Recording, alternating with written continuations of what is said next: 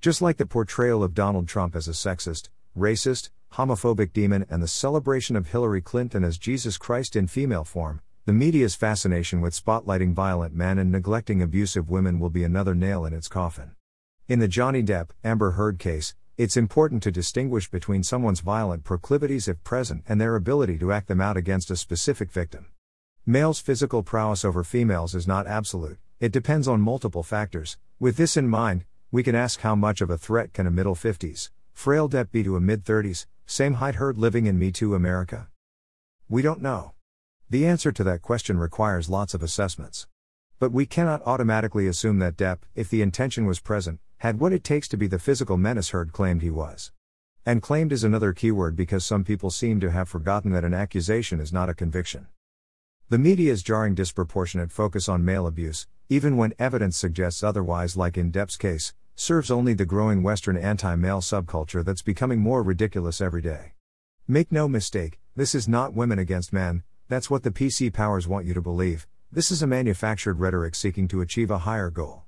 The petition to get DC to fire Amber Heard has lots of female names and was started by a woman. Men abuse women and women abuse men.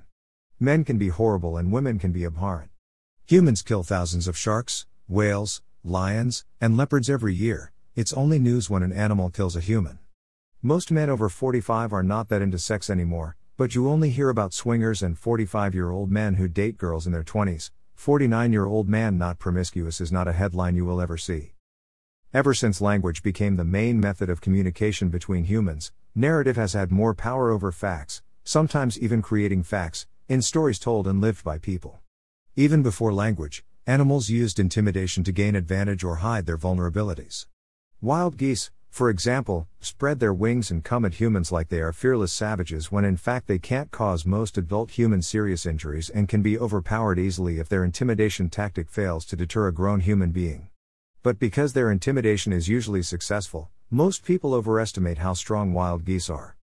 In fact, in most cases, because we rarely have visual records of what had transpired, facts serve as components that can be assembled to create different narratives. Think of how Amy Dunne explained away slitting Desi Collings' throat as self defense in Gone Girl. Amber Heard gave credulous, Me Too hungry, male hating groups the narrative they want. It is not surprising that the major news sites who rush to defend her are not reporting on the recording in which she admits to physically assaulting Depp, that's just a fact, they peddle a narrative.